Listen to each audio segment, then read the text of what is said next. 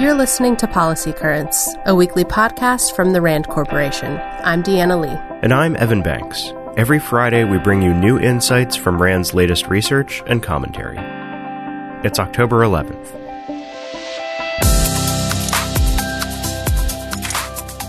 Virtual societal warfare is a new category of cyber aggression that involves a wide range of tactics. Here are a few examples. Deploying classic propaganda on social media. Generating massive amounts of authentic looking fabricated video.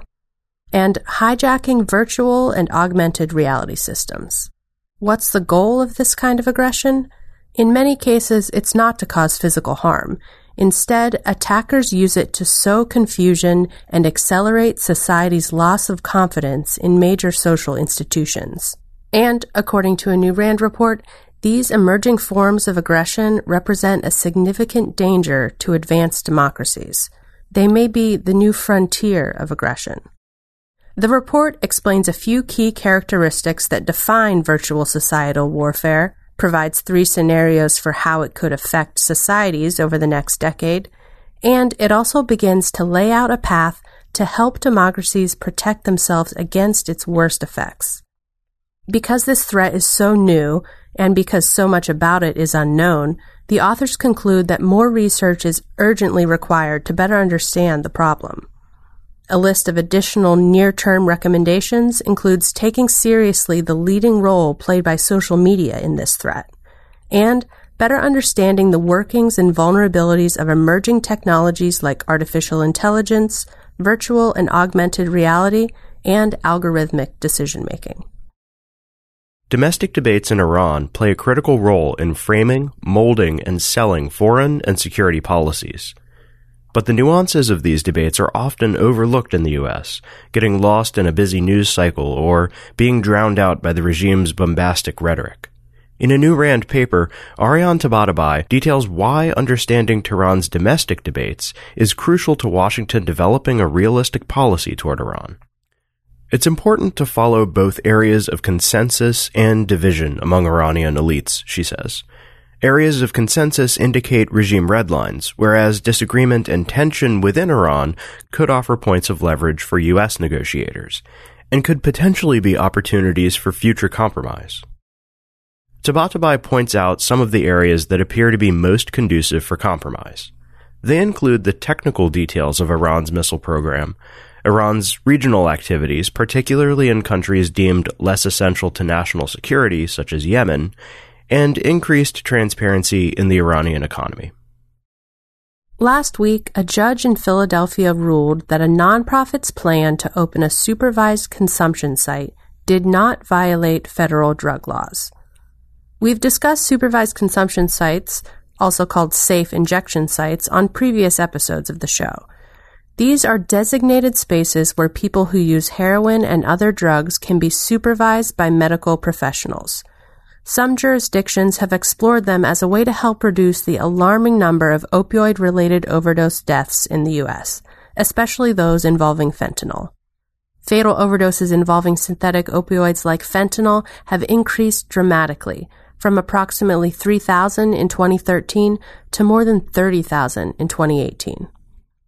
The supervised consumption site in Philadelphia would be the first such facility to open in the U.S.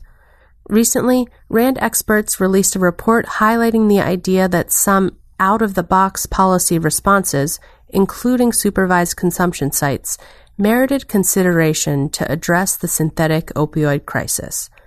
And they also wrote a commentary outlining the options federal policymakers have in dealing with the legality of these sites. Federal policymakers don't have to choose between a crackdown on supervised consumption sites or changing federal law to allow them to operate, they say. There are middle ground options, one of which is to follow the federal response to states that have legalized marijuana. In other words, the Department of Justice could use its discretion to shape how supervised consumption sites operate and where they're located.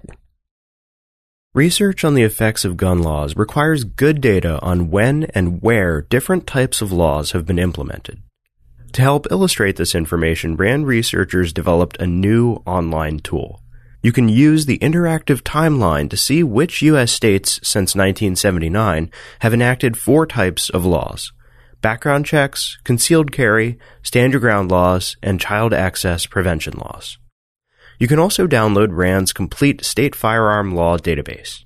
The tool is part of our Gun Policy in America initiative, which seeks to provide objective, factual resources for policymakers and the public on the effects of gun laws, with the ultimate goal of developing fair and effective gun policies.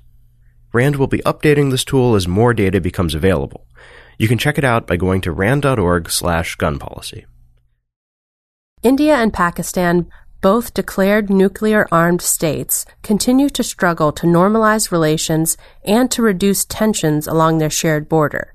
One important, yet sometimes overlooked, potential flashpoint is the ongoing discussion over shared water resources and air quality.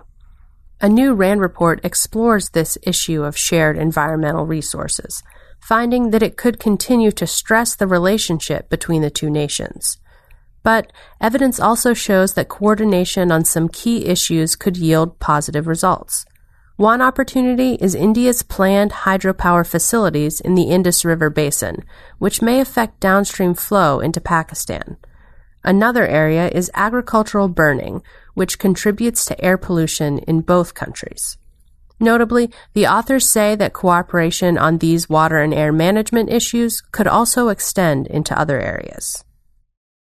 Russia's use of information warfare and its military arsenal make it a formidable U.S. opponent, but Moscow also has many vulnerabilities.